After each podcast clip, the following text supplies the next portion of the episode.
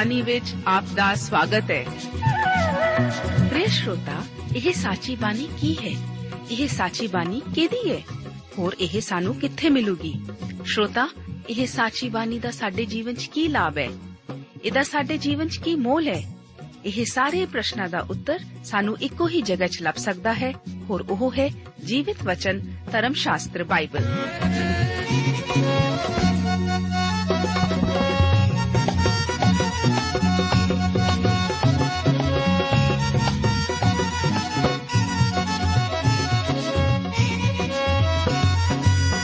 ਧਰਮ ਸ਼ਾਸਤਰ ਬਾਈਬਲ। ਉਹੀ ਜੀਵਿਤ ਵਚਨ ਦਾ ਅਸੀਂ ਇਸ ਕਾਰਜਕ੍ਰਮ ਵਿੱਚ ਅਧਿਐਨ ਕਰਾਂਗੇ।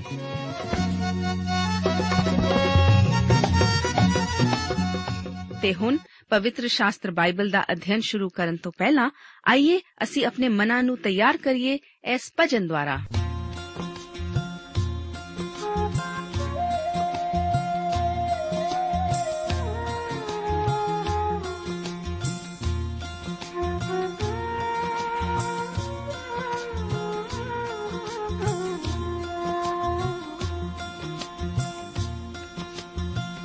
ਬਦੋ ਬਦੀ ਮੱਲੋ ਮੱਲੀ ਕੈਨਾ ਦੂਰ ਦੂਰੇ, ਸੁਖ ਤੇ ਆਰਾਮ ਸਾਰਾ ਯਿਸੂ ਦੇ ਹਜ਼ੂਰੇ।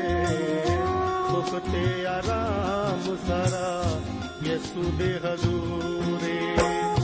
ਧਰਤੀ ਬਣਾਉਣ ਵਾਲਾ ਆਪ ਕਰਤਾ ਰੇ ਅੰਬਰ ਸਜਾਉਣ ਵਾਲਾ ਖੁਦ ਸਰਦਾਰੇ, ਅੰਬਰ ਸਜਾਉਣ ਵਾਲਾ ਖੁਦ ਸਰਦਾਰੇ।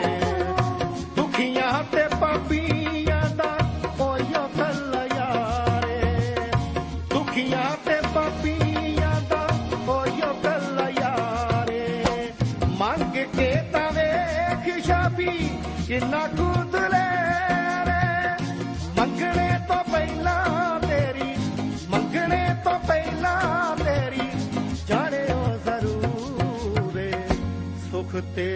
ਆਰਾਮ ਸਾਰਾ ਯਿਸੂ ਦੇ ਹਜ਼ੂਰੇ। ਸੁਖ ਤੇ ਆਰਾਮ ਸਾਰਾ ਯਿਸੂ ਦੇ ਹਜ਼ੂਰੇ।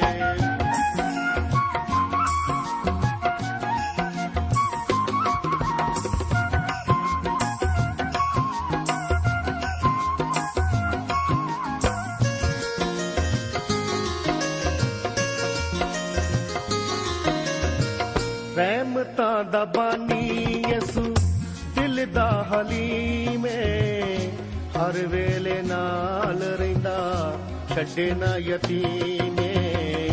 ਹਰ ਵੇਲੇ ਨਾਲ ਰਹਿੰਦਾ, ਛੱਡੇ ਨਾ ਯਤੀਮ। ਏ ਜੱਗ ਤੋਂ ਨਿਆਰੀ ਉਹਦੀ ਸੱਚੀ ਹੈ ਤਲੀਮ। ਏ ਜੱਗ ਤੋਂ ਨਿਆਰੀ ਉਹਦੀ ਸੱਚੀ ਹੈ ਤਲੀਮ। ਪਾਪ ਛੱਡ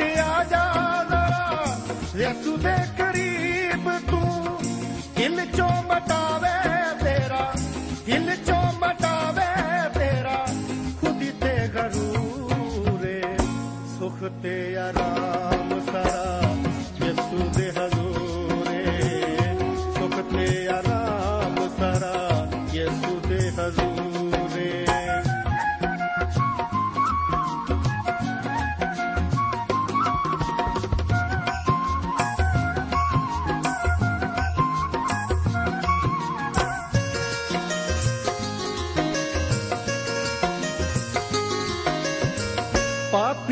ਦੇ ਬਦਲਿਓ ਚੜਿਆ ਪਹਾੜ ਨੂੰ।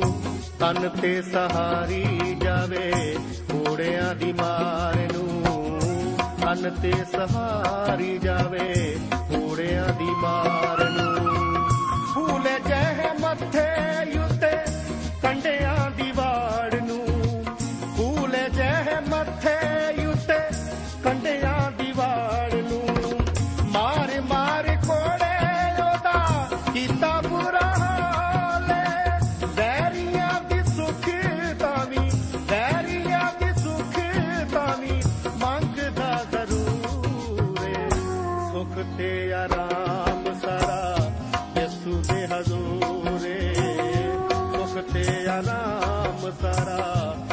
ਯਿਸੂ ਦੇ ਹਜ਼ੂਰੇ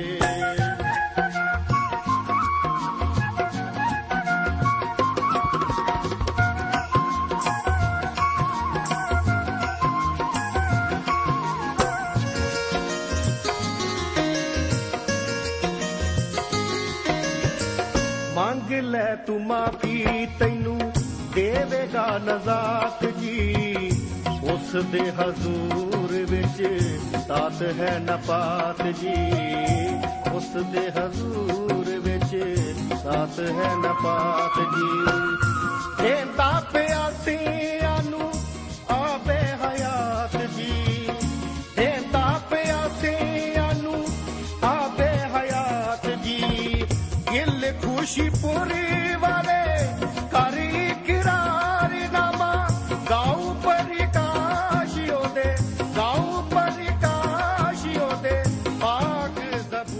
ਪਿਆਰੇ ਅਜ਼ੀਜ਼ੋ, ਇਸ ਬਾਈਬਲ ਅਧਿਨ ਪ੍ਰੋਗਰਾਮ ਵਿੱਚ ਪਹਿਲੀ ਰਾਜਿਆਂ ਦੀ ਪੋਥੀ ਦੇ 5 ਅਤੇ 6 ਅਧਿਆਇਆਂ ਉੱਤੇ ਵਿਚਾਰ ਕਰਨ ਲਈ ਮੈਂ ਆਪ ਦਾ ਸਵਾਗਤ ਕਰਦਾ ਹਾਂ। ਇਹਨਾਂ ਅਧਿਆਇਆਂ ਦਾ ਮੁੱਖ ਵਿਸ਼ਾ ਹੈਕਲ ਦੀ ਤਿਆਰੀ ਅਤੇ ਹੈਕਲ ਦੀ ਉਸਾਰੀ ਹੈ। ਪੰਜ ਅਧਿਆਏ ਵਿੱਚ ਸੁਲੇਮਾਨ ਸੂਰ ਦੇ ਰਾਜਾ ਹੀਰਾਮ ਨਾਲ ਦਿਆਰ ਦੀ ਲੱਕੜ ਅਤੇ ਕਾਰੀਗਰਾਂ ਲਈ ਗੱਲਬਾਤ ਤੈਅ ਕਰਦਾ ਹੈ। ਇਸਰਾਇਲ ਵਿੱਚੋਂ ਵੀ ਉਹ 30000 ਕਾਰੀਗਰਾਂ ਨੂੰ ਤਿਆਰ ਕਰਦਾ ਹੈ। 6 ਅਧਿਆਏ ਵਿੱਚ ਇਸ ਖੂਬਸੂਰਤ ਹੈਕਲ ਦੀ ਉਸਾਰੀ ਦਾ ਵਿਸਥਾਰ ਪੂਰਵਕ ਵਰਣਨ ਹੈ, ਜਿਸ ਦਾ ਕੰਮ ਮੁਕੰਮਲ ਹੋਣ ਲਈ 7 ਵਰੇ ਲੱਗੇ ਸਨ। ਆਓ ਪੰਜ ਅਧਿਆਏ ਉਸ ਦੀਆਂ 1 ਤੋਂ 6 ਆਇਤਾਂ ਦੇ ਵਚਨਾਂ ਨੂੰ ਪੜ੍ਹੀਏ। ਲਿਖਿਆ ਹੈ, ਤਾਂ ਸੂਰ ਦੇ ਰਾਜੇ ਹੀਰਾਮ ਨੇ ਆਪਣੇ ਟਹਿਲੂਏ ਸੁਲੇਮਾਨ ਦੇ ਕੋਲ ਘੱਲੇ। ਕਿਉਂ ਜੋ ਉਸਨੇ ਸੁਣਿਆ ਭਈ ਉਹਨਾਂ ਨੇ ਉਹਨੂੰ ਮਸਾ ਕੀਤਾ ਕਿ ਆਪਣੇ ਪਿਤਾ ਦੇ ਥਾਂ ਪਾਤਸ਼ਾਹ ਹੋਵੇ ਅਤੇ ਹੀਰਾਮ ਆਪਣੀ ਸਾਰੀ ਉਮਰ ਦਾਊਦ ਦਾ ਮਿੱਤਰ ਰਿਹਾ। ਤਾਂ ਸੁਲੇਮਾਨ ਨੇ ਹੀਰਾਮ ਨੂੰ ਕਹਾ ਘੱਲਿਆ, ਕਿ ਤੂੰ ਜਾਣਦਾ ਹੈ ਕਿ ਮੇਰਾ ਪਿਤਾ ਦਾਊਦ ਯਹੋਵਾ ਆਪਣੇ ਪਰਮੇਸ਼ਵਰ ਦੇ ਨਾਮ ਦੇ ਲਈ ਇੱਕ ਭਵਨ ਨਾ ਬਣਾ ਸਕਿਆ, ਕਿਉਂ ਜੋ ਉਸ ਦੇ ਆਲੇ ਦੁਆਲੇ ਲੜਾਈਆਂ ਹੁੰਦੀਆਂ ਰਹੀਆਂ, ਜਦ ਤੀਕ ਕਿ ਯਹੋਵਾ ਨੇ ਉਹਨਾਂ ਸਭਨਾਂ ਨੂੰ ਉਹਦੇ ਪੈਰਾਂ ਹੇਠ ਨਾ ਕੀਤਾ। ਪਰ ਹੁਣ ਯਹੋਵਾ ਮੇਰੇ ਪਰਮੇਸ਼ਵਰ ਨੇ ਮੈਨੂੰ ਚੁਫੇਰਿਓਂ ਅਰਮਾਨ ਦਿੱਤਾ ਹੈ, ਕਿਉਂ ਜੋ ਨਾ ਕੋਈ ਵਿਰੋਧੀ ਹੈ ਅਤੇ ਨਾ ਹੀ ਕੋਈ ਬੁਰੀਾਈ ਹੋਣ ਨੂੰ ਹੈ। ਸੋ ਵੇਖ, ਮੈਂ ਆਖਦਾ ਹਾਂ ਕਿ ਯਹੋਵਾ ਆਪਣੇ ਪਰਮੇਸ਼ਵਰ ਦੇ ਨਾਮ ਦਾ ਭਵਨ ਬਣਾਵਾਂ, ਜਿਵੇਂ ਯਹੋਵਾ ਮੇਰੇ ਪਿਤਾ ਦਾਊਦ ਨੂੰ ਬੋਲਿਆ ਸੀ ਕਿ ਤੇਰਾ ਪੁੱਤਰ, ਜਿਹਨੂੰ ਮੈਂ ਤੇਰੀ ਰਾਜਗੱਦੀ ਉੱਤੇ ਤੇਰੇ ਥਾਂ ਬਿਠਾਵਾਂਗਾ, ਉਹ ਮੇਰੇ ਨਾਮ ਦਾ ਉਹ ਭਵਨ ਬਣਾਵੇਗਾ। ਹੁਣ ਤੂੰ ਹੁਕਮ ਦੇ ਕਿ ਉਹ ਮੇਰੇ ਲਈ ਲਵਾਨੋਨ ਤੋਂ ਦਿਆਰ ਦੇ ਬਿਰਸ਼ ਵੱਢਣ ਅਤੇ ਮੇਰੇ ਟਹਿਲੂਏ ਤੇਰੇ ਟਹਿਲੂਆਂ ਦੇ ਨਾਲ ਹੋਣਗੇ ਅਤੇ ਮਜ਼ਦੂਰੀ ਜੋ ਤੂੰ ਠਹਿਰਾਵੇਂ, ਮੈਂ ਤੇਰੇ ਟਹਿਲੂਆਂ ਲਈ ਤੈਨੂੰ ਦੇ ਦਿਆਂਗਾ। ਕਿਉਂ ਜੋ ਤੂੰ ਜਾਣਦਾ ਹੈ ਕਿ ਸਾਡੇ ਵਿੱਚੋਂ ਕਿਸੇ ਮਨੁੱਖ ਨੂੰ ਸਿਦੋਨੀਆ ਵਾਂਗੂ ਲੱਕੜੀ ਵੱਢਣ ਦਾ ਵੱਲ ਨਹੀਂ ਆਉਂਦਾ। ਹੁਣ ਸੂਰ ਦਾ ਰਾਜਾ ਹੀਰਾਮ ਜੋ ਕੁਝ ਕਰ ਰਿਹਾ ਹੈ, ਉਹ ਸੁਲੇਮਾਨ ਦੇ ਕਾਰਨ ਨਹੀਂ ਸੀ ਕਰ ਰਿਹਾ, ਪਰ ਇਹ ਤਾਂ ਰਾਜਾ ਦਾਊਦ ਦੇ ਪ੍ਰਤੀ ਉਸ ਦਾ ਪਿਆਰ ਅਤੇ ਆਦਰ ਕਰਕੇ ਸੀ। ਮੇਰੇ ਦੋਸਤ, ਸਿਰਫ ਪਰਮੇਸ਼ਵਰ ਹੀ ਅਰਮਾਨ ਦੇ ਸਕਦਾ ਹੈ ਅਤੇ ਭਾਵੇਂ ਇਹ ਸੰਸਾਰਿਕ ਅਰਮਾਨ ਹੈ ਜਾਂ ਫਿਰ ਮਨੁੱਖੀ ਹਿਰਦੇ ਦੇ ਅੰਦਰੂਨੀ ਅਰਮਾਨ ਦੀ ਗੱਲ ਹੋਵੇ। ਸਿਰਫ ਇੱਕੋ ਇੱਕ ਪਰਮੇਸ਼ਵਰ ਹੀ ਉਹ ਵਿਸ਼ਰਾਮ ਦੇ ਸਕਦਾ ਹੈ ਜਿਸ ਦੀ ਜ਼ਰੂਰਤ ਮਨੁੱਖੀ ਦਿਲ ਨੂੰ ਹੈ। ਇਸੇ ਕਰਕੇ ਪ੍ਰਭੂ ਯੀਸ਼ੂ ਮਸੀਹ ਜੀ ਨੂੰ ਇੱਕ ਰਾਜਾ ਵੱਲੋਂ ਇਨਕਾਰ ਕੀਤੇ ਜਾਣ ਤੋਂ ਬਾਅਦ ਉਸ ਨੇ ਆਪਣੀ ਵਿਅਕਤੀਗਤ ਅਤੇ ਨਿੱਜੀ ਦਾਵਤ ਦਿੱਤੀ ਸੀ ਕਿ हे ਸਾਰੇ ਥੱਕੇ ਹੋਇਓ ਅਤੇ ਭਾਰ ਹੇਠ ਦੱਬੇ ਹੋਇਓ, ਭਾਵ ਪਾਪ ਦੇ ਭਾਰ ਹੇਠਾਂ ਦੱਬੇ ਹੋਇਓ, ਮੇਰੇ ਕੋਲ ਆਓ, ਮੈਂ ਤੁਹਾਨੂੰ ਵਿਸ਼ਰਾਮ ਦੇਵਾਂਗਾ ਸਿਰਫ ਮਸੀਹ ਹੀ ਇਹੋ ਜਿਹਾ ਵਿਸ਼ਰਾਮ ਦੇ ਸਕਦਾ ਹੈ। ਹੁਣ ਪਰਮੇਸ਼ਵਰ ਨੇ ਸੁਲੇਮਾਨ ਨੂੰ ਯੁੱਧ ਤੋਂ ਵਿਸ਼ਰਾਮ ਦਿੱਤਾ ਸੀ। ਹਰ ਪਾਸੇ ਅਰਮਾਨ ਸੀ। ਭਾਵੇਂ ਇਹ ਹੈਕਲ ਦੀ ਉਸਾਰੀ ਦੀ ਤਿਆਰੀ ਦਾਊਦ ਤੋਂ ਸ਼ੁਰੂ ਹੋਈ ਸੀ, ਪਰ ਉਸ ਨੂੰ ਇਸ ਦੀ ਉਸਾਰੀ ਕਰਨ ਦੀ ਆਗਿਆ ਨਹੀਂ ਸੀ ਦਿੱਤੀ ਗਈ, ਕਿਉਂਕਿ ਉਹ ਇੱਕ ਯੋਧਾ ਮਨੁੱਖ ਸੀ। ਸ਼ਾਇਦ ਸਾਨੂੰ ਇਸ ਹੈਕਲ ਦੀ ਉਸਾਰੀ ਦੇ ਪਿਛੋਕੜ ਉਤੇ ਜ਼ਰਾ ਧਿਆਨ ਦੇਣ ਦੀ ਜ਼ਰੂਰਤ ਹੈ। ਮਨੁੱਖ ਸ਼ੁਰੂ ਤੋਂ ਹੀ ਉਸਾਰੀਕਾਰ ਰਿਹਾ ਹੈ। ਉਤਪਤ 4 ਅਧਿਆਏ ਉਸ ਦੀ 17 ਆਇਤ ਵਿੱਚ। ਸਾਨੂੰ ਦੱਸਿਆ ਗਿਆ ਹੈ ਕਿ ਕੈਨ ਨੇ ਇੱਕ ਸ਼ਹਿਰ ਬਣਾਇਆ ਅਤੇ ਇਸ ਦਾ ਨਾਮ ਆਪਣੇ ਪੁੱਤਰ ਦੇ ਨਾਮ ਉੱਤੇ ਹਨੋਕ ਰੱਖਿਆ। ਇਸ ਧਰਤੀ ਦੇ ਥੱਲੇ ਭੂਤ ਕਾਲ ਦੇ ਮਹਾਨ ਸ਼ਹਿਰਾਂ ਅਤੇ ਵੱਡੀਆਂ-ਵੱਡੀਆਂ ਇਮਾਰਤਾਂ ਦੇ ਖੰਡਰ ਢਕੇ ਹੋਏ ਹਨ। ਹਰ ਸਭਿਅਤਾ ਦੀ ਮਹਾਨਤਾ ਦਾ ਜ਼ਿਕਰ ਪੁਰਾਤਤਵ ਵਿਭਾਗ ਦੀ ਖੁਦਾਈ ਤੋਂ ਲੱਗਦਾ ਹੈ। ਕੁਝ ਲੋਕ ਆਖਦੇ ਹਨ ਕਿ ਪੱਥਰ ਯੁੱਗ ਦਾ ਮਨੁੱਖ ਸਭਿਆ ਨਹੀਂ ਸੀ। ਉਹ ਉਸਾਰੀ ਨਾ ਕਰਕੇ ਗੁਫਾਵਾਂ ਵਿੱਚ ਹੀ ਰਹਿੰਦੇ ਸਨ। ਮਿਸਰੀ, ਅਸ਼ੂਰੀ, ਇਸ ਤੋਂ ਬਾਅਦ ਬਾਬਲ ਵਾਸੀ, ਯੂਨਾਨੀ ਅਤੇ ਰੋਮੀ ਸਭਿਅਤ ਮਨੁੱਖਾਂ ਵਜੋਂ ਜਾਣੇ ਜਾਂਦੇ ਹਨ, ਜੋ ਕਿ ਉਹਨਾਂ ਦੀ ਇਮਾਰਤਾਂ ਦੀ ਕਾਰੀਗਰੀ ਤੋਂ ਜ਼ਾਹਿਰ ਹੈ। ਆਧੁਨਿਕ ਮਨੁੱਖ ਮਹਾਨ ਸਭਿਅਤਾ ਦਾ ਦਾਵਾ ਕਰਦਾ ਹੈ, ਕਿਉਂਕਿ ਉਸਨੇ ਉੱਚੇ ਉੱਚੇ ਭਵਨ ਦਫ਼ਤਰਾਂ ਦੀਆਂ ਉੱਚੀਆਂ ਉੱਚੀਆਂ ਉਸਾਰੀਆਂ ਅਤੇ ਵਪਾਰਕ ਅਦਾਇਰਿਆਂ ਦੀ ਉਸਾਰੀ ਕੀਤੀ ਹੈ। ਹੁਣ ਤਾਂ ਜਿੰਨਾ ਮਨੁੱਖ ਕਿਸੇ ਸਵਿਚ ਨੂੰ ਚਾਲੂ ਕਰ ਸਕਦਾ ਅਤੇ ਇੱਕ ਬਟਨ ਦਬਾ ਸਕਦਾ ਹੈ, ਉਹ ਆਖਦਾ ਹੈ ਕਿ ਉਹ ਜ਼ਿੰਦਾ ਹੈ। ਇਹੋ ਹੀ ਹੈ ਆਧੁਨਿਕ ਮਨੁੱਖ। ਸਭ ਤੋਂ ਪਹਿਲੀਆਂ ਇਮਾਰਤਾਂ ਜੋ ਅੱਛੇ ਨਮੂਨੇ ਦੀਆਂ ਹੁੰਦੀਆਂ ਸਨ, ਉਹ ਮੰਦਰ ਸਨ। ਸਾਰੇ ਗੈਰ ਯਹੂਦੀ ਲੋਕਾਂ ਵਿੱਚ ਮੰਦਰ ਪਾਏ ਜਾਂਦੇ ਸਨ। ਇਸ ਸਭ ਦਾ ਆਰੰਭ ਬਾਬਲ ਦੇ ਬੁਰਜ ਤੋਂ ਹੋਇਆ ਸੀ, ਜੋ ਕਿ ਪਰਮੇਸ਼ਵਰ ਦੇ ਵਿਰੁੱਧ ਇੱਕ ਸੰਗਠਿਤ ਬਕਾਵਤ ਸੀ। ਨੀਲ ਨਦੀ ਦੇ ਕੰਢੇ ਰਾਜਿਆਂ ਦੇ ਮੰਦਰ, ਨਿਨਵੇ ਦਾ ਅਸ਼ੂਰ, ਬਾਬਲ ਦਾ ਮਰਦੁਕ, ਫਿਨੀਕੇ ਦਾ ਬਾਲ, ਯੂਨਾਨੀਆਂ ਦੀ ਅਥੇਨਾ ਅਤੇ ਅਥੇਨੇ ਦੀ ਪਾਰਥੇਨੋਨ, ਰੋਮੀਆਂ ਦਾ ਜੁਪੀਟਰ ਮੈਕਸੀਕੋ ਦੇ ਅਜ਼ਟੈਕ ਮੰਦਰ, ਇਹ ਸਭ ਦੇ ਪਰਮੇਸ਼ਵਰ ਦੇ ਵਿਰੁੱਧ ਬਗਾਵਤ ਦੇ ਪ੍ਰਗਟਾਵੇ ਹਨ। ਭਾਵੇਂ ਉਹਨਾਂ ਨੇ ਪਰਮੇਸ਼ਵਰ ਨੂੰ ਜਾਣ ਲਿਆ, ਪਰ ਤਾਂ ਵੀ ਪਰਮੇਸ਼ਵਰ ਦੀ ਵਡਿਆਈ ਨਾ ਕੀਤੀ, ਨਾ ਉਹਦਾ ਧੰਨਵਾਦ ਕੀਤਾ, ਸਗੋਂ ਆਪਣੀਆਂ ਸੋਚਾਂ ਵਿੱਚ ਨਿਕੰਮੇ ਬਣ ਗਏ। ਉਹਨਾਂ ਨੇ ਹੋਰ ਕੀ ਕੀਤਾ? ਉਹਨਾਂ ਨੇ ਮੰਦਰ ਬਣਾਏ ਅਤੇ ਅਬਨਾਸ਼ੀ ਪਰਮੇਸ਼ਵਰ ਦੇ ਪ੍ਰਤਾਪ ਨੂੰ ਨਾਸ਼ਵਾਨ ਮਨੁੱਖ ਅਤੇ ਪੰਛੀਆਂ ਅਤੇ ਚੌਪਾਇਆਂ ਅਤੇ ਘਿਸਰਨ ਵਾਲੇ ਜੀਵ ਜੰਤ ਦੇ ਰੂਪ ਦੀ ਮੂਰਤ ਨਾਲ ਵਟਾ ਦਿੱਤਾ। ਹਰ ਇੱਕ ਨੇ ਆਪਣੇ ਦੇਵਤੇ ਦੇ ਰਹਿਣ ਵਾਸਤੇ ਇੱਕ ਭਵਨ ਬਣਾਇਆ। ਉਹਨਾਂ ਨੇ ਆਪਣੇ ਦੇਵਤਿਆਂ ਨੂੰ ਇੱਕ ਡੱਬੇ ਵਿੱਚ ਬੰਦ ਕਰਕੇ ਰੱਖ ਲਿਆ। ਪਰ ਜੋ ਭਵਨ ਸੁਲੇਮਾਨ ਨੇ ਬਣਾਇਆ ਸੀ, ਉਹ ਬਾਈਬਲ ਧਰਮ ਸ਼ਾਸਤਰ ਵਿੱਚ ਕਦੇ ਵੀ ਇਸ ਲਿਹਾਜ਼ ਨਾਲ ਨਹੀਂ ਸੀ ਜਾਣਿਆ ਗਿਆ ਕਿ ਪਰਮੇਸ਼ਵਰ ਉਸ ਦੇ ਵਿੱਚ ਵਸੇਗਾ। ਦੂਸਰਾ ਇਤਿਹਾਸ ਦੀ ਪੋਥੀ ਵਿੱਚ ਇਸ ਮੰਦਰ ਦੇ ਸਥਾਪਨਾ ਸਮਾਰੋਹ ਦੇ ਦੌਰਾਨ ਸੁਲੇਮਾਨ ਨੇ ਸਾਫ਼ ਤੌਰ ਤੇ ਆਖਿਆ ਸੀ ਕਿ ਪਰਮੇਸ਼ਵਰ ਉਸ ਭਵਨ ਵਿੱਚ ਨਹੀਂ ਸੀ ਵਸਿਆ। ਦੂਸਰਾ ਇਤਿਹਾਸ ਦੀ ਪੋਥੀ, ਉਸ ਦੀ 6 ਅਧਿਆਏ ਅਤੇ 18 ਆਇਤ ਦੇ ਵਚਨ ਹਨ ਕਿ ਪਰ ਕੀ ਪਰਮੇਸ਼ਵਰ ਸੱਚਮੁੱਚ ਆਦਮੀਆਂ ਦੇ ਨਾਲ ਧਰਤੀ ਉੱਤੇ ਵਾਸ ਕਰੇਗਾ? ਵੇਖ, ਸੁਰਗ ਸਗੋਂ ਸੁਰਗਾਂ ਦੇ ਸੁਰਗ ਤੈਨੂੰ ਨਹੀਂ ਸੰਭਾਲ ਸਕੇ। ਫਿਰ ਕਿਵੇਂ ਇਹ ਭਵਨ ਜੋ ਮੈਂ ਬਣਾਇਆ? ਇਹ ਤਾਂ ਮਨੁੱਖ ਵੱਲੋਂ ਪਰਮੇਸ਼ਵਰ ਵੱਲ ਪਹੁੰਚ ਹੀ ਸੀ ਅਤੇ ਬਲੀਆਂ ਦੁਆਰਾ ਪਰਮੇਸ਼ਵਰ ਨਾਲ ਮੇਲ। ਹੁਣ ਮੰਦਰ ਦੀ ਉਸਾਰੀ, ਆਚਰਣ ਅਤੇ ਇਸ ਬਾਰੇ ਵਿਚਾਰ ਉਤੇ ਗੌਰ ਕਰੋ। ਇਹ ਵੀ ਬਹੁਤ ਮਹੱਤਵਪੂਰਨ ਹੈ। ਦਾਊਦ ਦੇ ਮਨ ਵਿੱਚ ਪਹਿਲਾਂ ਹੈਕਲ ਬਣਾਉਣ ਲਈ ਸੀ। ਭਾਵੇਂ ਪਰਮੇਸ਼ਵਰ ਉਸ ਨੂੰ ਇਸ ਦੀ ਉਸਾਰੀ ਨਹੀਂ ਸੀ ਕਰਨ ਦੇਣ ਜਾ ਰਿਹਾ। ਪਹਿਲਾ ਇਤਿਹਾਸ 28 ਅਧਿਆਇ ਉਸ ਦੀਆਂ ਪਹਿਲੀਆਂ ਤਿੰਨ ਆਇਤਾਂ ਦੇ ਵਚਨ ਹਨ ਕਿ ਦਾਊਦ ਨੇ ਇਸਰਾਇਲ ਦੇ ਸਾਰਿਆਂ ਸਰਦਾਰਾਂ ਨੂੰ, ਅਰਥਾਤ ਗੋਤਾਂ ਦੇ ਸਰਦਾਰਾਂ ਨੂੰ ਅਤੇ ਉਹਨਾਂ ਮੰਡਲੀਆਂ ਦੇ ਸਰਦਾਰਾਂ ਨੂੰ, ਜਿਹੜੇ ਵਾਰੋ-ਵਾਰੀ ਪਾਤਸ਼ਾਹ ਦੀ ਸੇਵਾ ਕਰਦੇ ਸਨ ਅਤੇ ਹਜ਼ਾਰਾਂ ਦੇ ਸਰਦਾਰਾਂ ਨੂੰ, ਸੈਂਕੜਿਆਂ ਦੇ ਸਰਦਾਰਾਂ ਨੂੰ ਪਾਤਸ਼ਾਹ ਅਤੇ ਉਸ ਦੇ ਪੁੱਤਰਾਂ ਦੇ ਸਾਰੇ ਮਾਲ ਮਤੇ ਦੇ ਸਰਦਾਰਾਂ ਨੂੰ, ਹੁੱਦੇਦਾਰਾਂ ਨੂੰ, ਸੂਰਮਿਆਂ ਨੂੰ ਅਤੇ ਸਾਰੇ ਮਹਾਵਲੀਆਂ ਨੂੰ ਯਰੂਸ਼ਲਮ ਵਿੱਚ ਇਕੱਠਿਆਂ ਕੀਤਾ। ਤਾਂ ਦਾਊਦ ਪਾਤਸ਼ਾਹ ਆਪਣੇ ਪੱਬਾਂ ਦੇ ਭਾਰ ਉੱਠ ਖੜਾ ਹੋਇਆ ਔਰ ਆਖਿਆ हे ਮੇਰੇ ਭਾਈਓ ਔਰ हे ਮੇਰੀ ਪਰਜਾ ਮੇਰੀ ਸੁਣੋ। ਮੇਰੇ ਮਨ ਵਿੱਚ ਸੀ ਭਈ ਮੈਂ ਯਹੋਵਾ ਦੇ ਨੇਮ ਦੇ ਸੰਦੂਕ ਦੇ ਲਈ ਸੁਖ ਅਸਥਾਨ ਅਤੇ ਸਾਡੇ ਪਰਮੇਸ਼ਵਰ ਦੇ ਪੈਰਾਂ ਦੇ ਤਲੇ ਦੀ ਚੌਂਕੀ ਬਣਾਵਾਂ ਔਰ ਮੈਂ ਉਸ ਦੇ ਬਣਾਉਣ ਦੇ ਲਈ ਤਿਆਰੀ ਕੀਤੀ ਸੀ। ਪਰ ਪਰਮੇਸ਼ਵਰ ਨੇ ਮੈਨੂੰ ਆਖਿਆ, ਤੂੰ ਮੇਰੇ ਨਾਮ ਦੇ ਲਈ ਭਵਨ ਨਾ ਬਣਾ।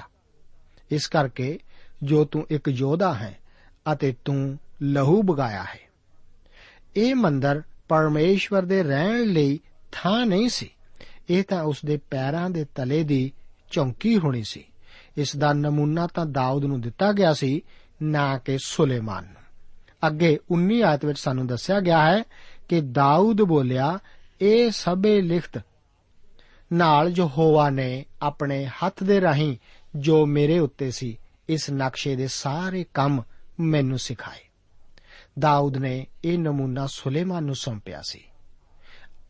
ਪਹਿਲਾ ਇਤਿਹਾਸ ਉਸ ਦਾ 28 ਅਧਿਆਏ ਉਸ ਦੀਆਂ 10 ਤੋਂ ਲੈ ਕੇ 12 ਆਇਤਾਂ ਵਿੱਚ ਵਚਨ ਹਨ ਕਿ ਹੁਣ ਵੇਖ ਕਿਉਂ ਜੋ ਯਹੋਵਾ ਨੇ ਤੈਨੂੰ ਚੁਣਿਆ ਹੈ, ਜੋ ਤੂੰ ਪਵਿੱਤਰ ਅਸਥਾਨ ਦੇ ਲਈ ਇੱਕ ਭਵਨ ਬਣਾਵੇਂ। ਉੱਠ, ਤਕੜਾ ਹੋ ਔਰ ਉਸ ਨੂੰ ਬਣਾ।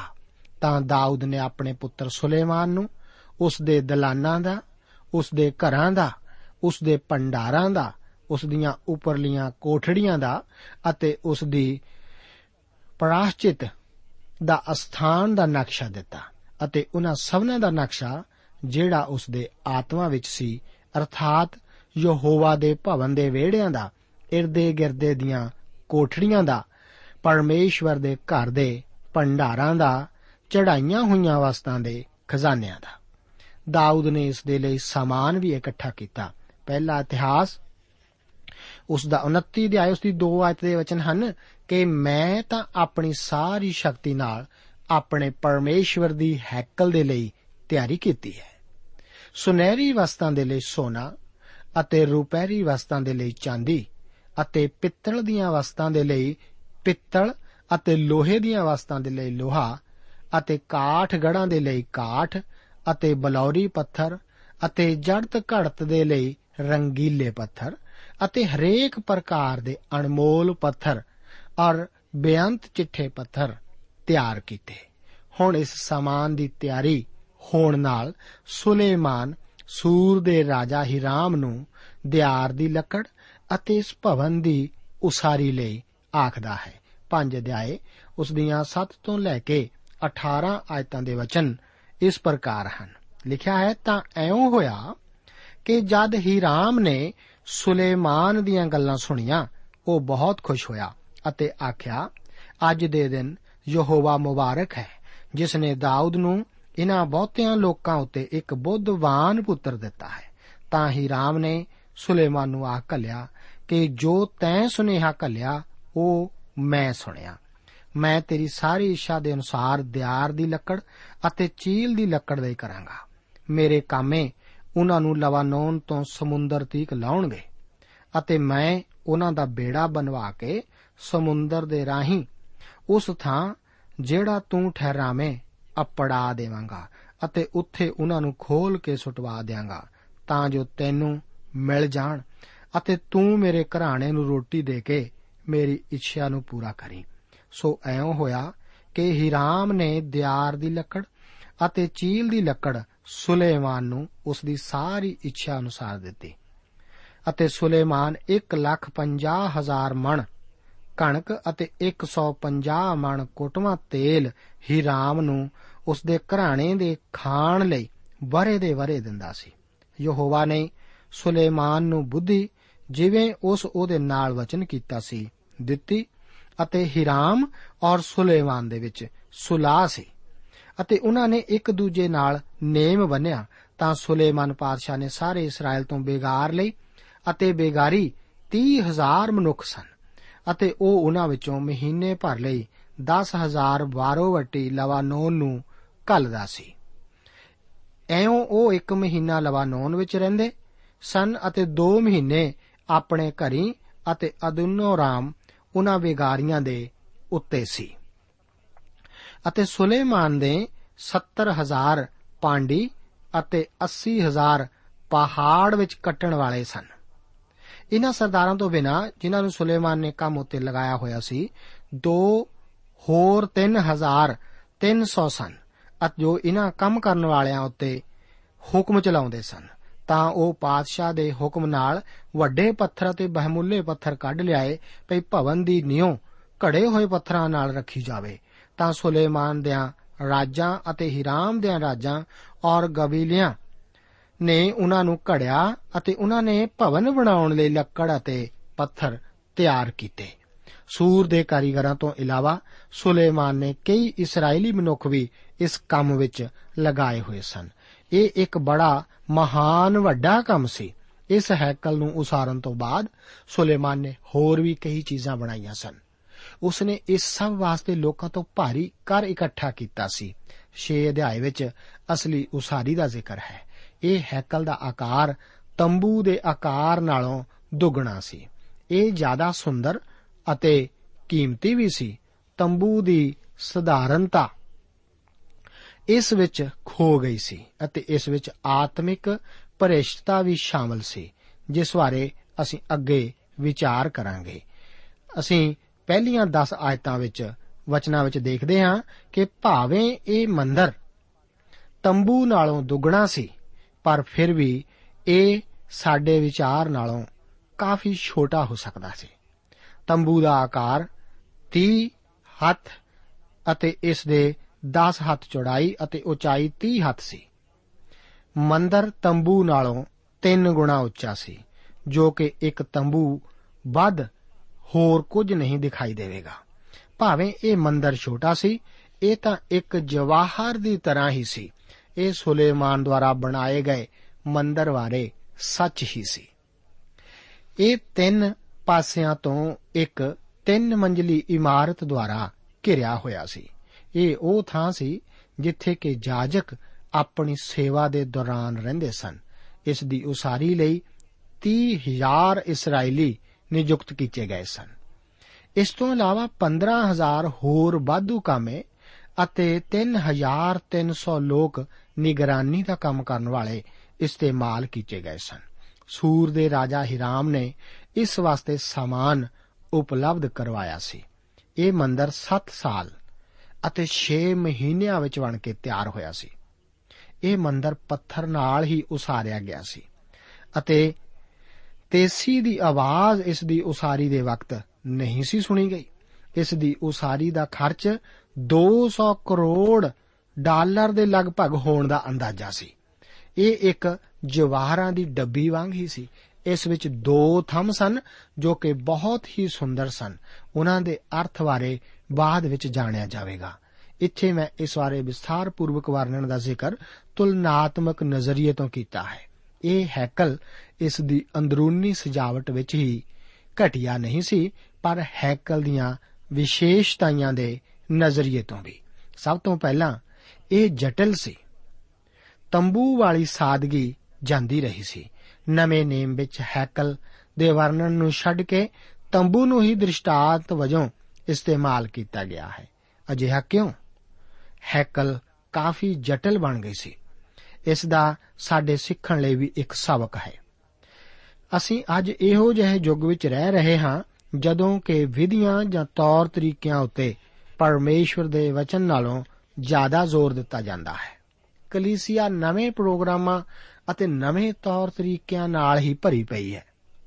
ਜਦੋਂ ਪ੍ਰਭੂ ਨੇ ਮੈਨੂੰ ਪਹਿਲੀ ਵਾਰ ਇੱਕ ਮਸੀਹੀ ਸੰਗਤੀ ਵਿੱਚ ਜਾਣ ਦਾ ਮੌਕਾ ਦਿੱਤਾ, ਜਦੋਂ ਕਿ ਮੈਂ ਅਜੇ ਪ੍ਰਭੂ ਨੂੰ ਨਹੀਂ ਸੀ ਜਾਣਦਾ, ਤਦ ਇੱਕ ਛੋਟੇ ਜਿਹੇ ਕਮਰੇ ਵਿੱਚ ਹੀ ਉੱਥੇ ਕੁਝ ਮਸੀਹੀ ਲੋਕ ਪ੍ਰਾਰਥਨਾ ਅਤੇ ਵਚਨ ਦਾ ਅਧਿਐਨ ਕਰਨ ਲਈ ਹੇਠਾਂ ਫਰਸ਼ ਉੱਤੇ ਇੱਕ ਦਰੀ ਉੱਤੇ ਬੈਠਦੇ ਸਨ। ਮੈਂ ਉਹਨਾਂ ਦੇ ਇਸ ਸਾਦਗੀ ਭਰੇ ਬੰਦਗੀ ਦੇ ਤਰੀਕੇ ਅਤੇ ਮਸੀਹ ਨੂੰ ਨਾ ਜਾਣਨ ਵਾਲੇ ਲੋਕਾਂ ਦੇ ਲਈ ਅਤੇ ਮੇਰੇ ਲਈ ਪ੍ਰਾਰਥਨਾ ਕਰਦੇ ਵੇਖ ਕੇ ਸੁਣ ਕੇ ਹੀ ਮਸੀਹ ਵੱਲ ਖਿੱਚਿਆ ਗਿਆ ਸੀ। ਭਾਵੇਂ ਇਹ ਸਭ ਬਹੁਤ ਸਧਾਰਨ ਅਤੇ ਸਾਦਗੀ ਭਰਿਆ ਸੀ, ਪਰ ਮੇਰੇ ਵਰਗੇ ਪਾਪੀ ਮਨੁੱਖ ਦੇ ਬਚਾਏ ਜਾਣ ਅਤੇ ਉਸ ਦੇ ਸਾਹਮਣੇ ਮਸੀਹ ਦੀ ਜ਼ਿੰਦਾ ਗਵਾਹੀ ਪੇਸ਼ ਕਰਨ ਵਾਸਤੇ ਇਹ ਬਹੁਤ ਮਹੱਤਵਪੂਰਨ ਸੀ। ਅੱਜ ਕੱਲ ਕਈ ਕਲੀਸਿਆਵਾਂ ਵਿੱਚ ਵਿਸ਼ਾਲ ਮਸੀਹੀ ਸਿੱਖਿਆ ਵਿਭਾਗ ਅਤੇ ਆਧੁਨਿਕ ਸਾਜੋ ਸਮਾਨ ਹੈ। ਪਰ ਉਹਨਾਂ ਕਲੀਸਿਆਵਾਂ ਵਿੱਚ ਲੋਕ ਬਚਾਏ ਨਹੀਂ ਜਾ ਰਹੇ। ਮੈਂ ਸੋਚਦਾ ਹਾਂ ਕਿ ਸਾਨੂੰ ਦੁਬਾਰਾ ਪਰਮੇਸ਼ਵਰ ਦੇ ਵਚਨ ਵੱਲ ਮੁੜਨ ਦੀ ਜ਼ਰੂਰਤ ਹੈ। ਦੂਸਰੀ ਗੌਰ ਕਰਨ ਵਾਲੀ ਗੱਲ ਇਹ ਹੈ ਕਿ ਸੁਲੇਮਾਨ ਨੇ ਤੇਜ ਰੋਸ਼ਨੀ ਵਾਸਤੇ ਖਿੜਕੀਆਂ ਰੱਖੀਆਂ ਸਨ। ਤੰਬੂ ਵਿੱਚ ਕੋਈ ਵੀ ਖਿੜਕੀ ਨਹੀਂ ਸਨ। ਇਹ ਸੁਲੇਮਾਨ ਦੀਆਂ ਖਿੜਕੀਆਂ ਜ਼ਿਆਦਾ ਨਹੀਂ, ਬਲਕਿ ਥੋੜੀ ਹੀ ਰੋਸ਼ਨੀ ਦਿੰਦੀਆਂ ਸਨ। ਲੋਕ ਹੁਣ ਤੰਬੂ ਦੀ ਤਰ੍ਹਾਂ ਦੇਵੀ ਚਾਨਣ ਉੱਤੇ ਨਿਰਭਰ ਨਹੀਂ ਸੀ ਹੋ ਰਹੇ। ਉਹ ਤਾਂ ਹੁਣ ਬਾਹਰੋਂ ਆਉਣ ਵਾਲੀ ਸੁਭਾਵਿਕ ਰੌਸ਼ਨੀ ਉੱਤੇ ਨਿਰਭਰ ਸਨ। ਤੀਸਰਾ ਫ਼ਰਕ ਸੀ ਕਿ ਹੈਕਲ ਵਿਚਲੇ ਕਰੂਬ ਖਾਲਿਸ ਸੋਨੇ ਦੇ ਨਾ ਹੋ ਕੇ ਜੈਤੂਨ ਦੀ ਲੱਕੜ ਦੇ ਬਣਾਏ ਹੋਏ ਸਨ। ਚੌਥੀ ਹੈਕਲ ਤੰਬੂ ਨਾਲੋਂ ਜ਼ਿਆਦਾ ਸਜਾਈ ਹੋਈ ਅਤੇ ਦਿਖਾਵਟੀ ਸੀ ਅਤੇ ਇਸ ਨਾਲ ਹੋਰ ਵੀ ਜ਼ਿਆਦਾ ਵਿਧੀਆਂ ਅਤੇ ਵਿਧਾਨ ਜੁੜੇ ਹੋਏ ਸਨ। ਇਸ ਹੈਕਲ ਨੂੰ ਨਬੂਕਦਨਸਰ ਨੇ ਨਸ਼ਟ ਕਰ ਦਿੱਤਾ ਸੀ। ਇਸ ਤੋਂ ਬਾਅਦ ਜਰੂਬਾਬਲ ਦੁਆਰਾ ਬਣਾਈ ਹੈਕਲ ਨੂੰ ਵੀ ਤਬਾਹ ਕੀਤਾ ਗਿਆ ਸੀ ਅਤੇ ਮਸੀਹ ਦੇ ਵਕਤ ਹੈਰੋਦੇਸ ਦੇ ਮੰਦਰ ਨੇ ਇਸ ਦੀ ਥਾਂ ਲੈ ਲਈ ਸੀ। ਇਹ ਹੈਕਲ ਅਸਲ ਵਿੱਚ ਪ੍ਰਭੂ ਯੀਸ਼ੂ ਮਸੀਹ ਜੀ ਵੱਲ ਇਸ਼ਾਰਾ ਕਰਦਾ ਸੀ। ਯੋਹੰਨਾ ਦੀ ਇੰਜੀਲ 2 ਅਧਿਆਇ ਉਸ ਦੀ 19 ਆਇਤ ਵਿੱਚ ਯੀਸ਼ੂ ਜੀ ਨੇ ਆਖਿਆ ਸੀ, ਇਸ ਹੈਕਲ ਨੂੰ ਢਾ ਸੁੱਟੋ, ਤਾਂ ਮੈਂ ਤਿੰਨਾਂ ਦਿਨਾਂ ਵਿੱਚ ਇਹਨੂੰ ਖੜਾ ਕਰ ਦਿਆਂਗਾ। ਉਹ ਇਸ ਵਕਤ ਹੈਰੋਦੇਸ ਦੇ ਮੰਦਰ ਦੀ ਗੱਲ ਨਹੀਂ ਸੀ ਕਰ ਰਹੇ। ਉਹ ਤਾਂ ਆਪਣੀ ਦੇਹ ਦੀ ਗੱਲ ਕਰ ਰਹੇ ਸਨ। ਅੱਗੇ ਯੋਹੰਨਾ ਦੀ ਇੰਜੀਲ 2 ਅਧਿਆਏ, ਉਸ ਦੀਆਂ 20 ਅਤੇ 21 ਆਇਤਾਂ ਵਿੱਚ ਵਚਨ ਹਨ ਕਿ ਤਦ ਯਹੂਦੀਆਂ ਨੇ ਕਿਹਾ 46 ਵਰਿਆਂ ਵਿੱਚ ਇਹ ਹੈਕਲ ਬਣੀ ਸੀ, ਫਿਰ ਕੀ ਤੂੰ ਇਹਨੂੰ ਤਿੰਨਾਂ ਦਿਨਾਂ ਵਿੱਚ ਖੜਾ ਕਰੇਗਾ? ਪਰ ਉਸਨੇ ਆਪਣੇ ਸਰੀਰ ਦੀ ਗੱਲ ਕਹੀ ਸੀ, ਇਹ ਹੈਕਲ ਮਸੀਹ ਦੀ ਦੇਹ ਨੂੰ ਕਿਹਾ ਗਿਆ ਹੈ। ਹੈਕਲ ਦਾ ਉਦੇਸ਼ ਬਲੀ ਦੁਆਰਾ ਪਰਮੇਸ਼ਵਰ ਕੋਲ ਪਹੁੰਚ ਬਣਾਉਣੀ ਸੀ। ਇਹ ਸਾਡੇ ਸਾਹਮਣੇ ਮਸੀਹ ਦੀ ਅਦਭੁਤ ਸ਼ਖਸੀਅਤ ਨੂੰ ਪੇਸ਼ ਕਰਦਾ ਹੈ। ਪਰਮੇਸ਼ਵਰ ਨੇ ਆਪਣੀ ਖੁਦ ਦੀ ਹਜ਼ੂਰੀ ਨਾਲ ਇਸ ਸੁਲੇਮਾਨ ਦੁਆਰਾ ਉਸਾਰੀ ਹੈਕਲ ਨਾਲ ਸਨਮਾਨਿਆ ਸੀ ਅਤੇ ਇਹ ਥਾਂ ਪਰਮੇਸ਼ਵਰ ਦੇ ਤੇਜ ਨਾਲ ਭਰ ਗਿਆ ਸੀ। ਇਸ ਬਾਰੇ ਅਸੀਂ ਅਗਲੇ ਅਧਿਆਇ ਵਿੱਚ ਵਿਚਾਰ ਕਰਾਂਗੇ। ਇਸ ਤੋਂ ਪਹਿਲਾਂ ਕਿ ਅਸੀਂ ਅੱਜ ਦੇ ਇਸ ਪ੍ਰੋਗਰਾਮ ਨੂੰ ਸਮਾਪਤ ਕਰੀਏ, ਮੈਂ ਆਪ ਨੂੰ ਆਪ ਦੇ ਦੁਆਰਾ ਭੇਜੇ ਜਾਣ ਵਾਲੇ ਖਤਾਂ ਬਾਰੇ ਇੱਕ ਵਾਰ ਫਿਰ ਯਾਦ ਦਿਲਾਉਣੀ ਚਾਹੁੰਦਾ ਹਾਂ। ਮੈਂ ਆਪ ਦੇ ਖਤ ਦੀ ਲਗਾਤਾਰ ਇੰਤਜ਼ਾਰ ਕਰਦਾ ਹਾਂ ਕਿ ਜਾਣ ਸਕਾਂ ਕਿ ਪ੍ਰਭੂ ਆਪ ਨੂੰ ਕਿਸ ਤਰ੍ਹਾਂ ਆਪਣੇ ਵਚਨਾਂ ਨਾਲ ਬਰਕਤ ਦੇ ਰਿਹਾ ਹੈ। ਕਿਰਪਾ ਕਰਕੇ ਆਪਣੇ ਵਾਅਦੇ ਨੂੰ ਜ਼ਰੂਰ ਯਾਦ ਰੱਖੋ। ਪ੍ਰਭੂ ਆਪ ਨੂੰ ਅੱਜ ਦੇ ਇਹਨਾਂ ਵਚਨਾਂ ਨਾਲ ਅਸੀਸ ਦੇਵੇ। ਜੈ ਮਸੀਹ ਦੇ।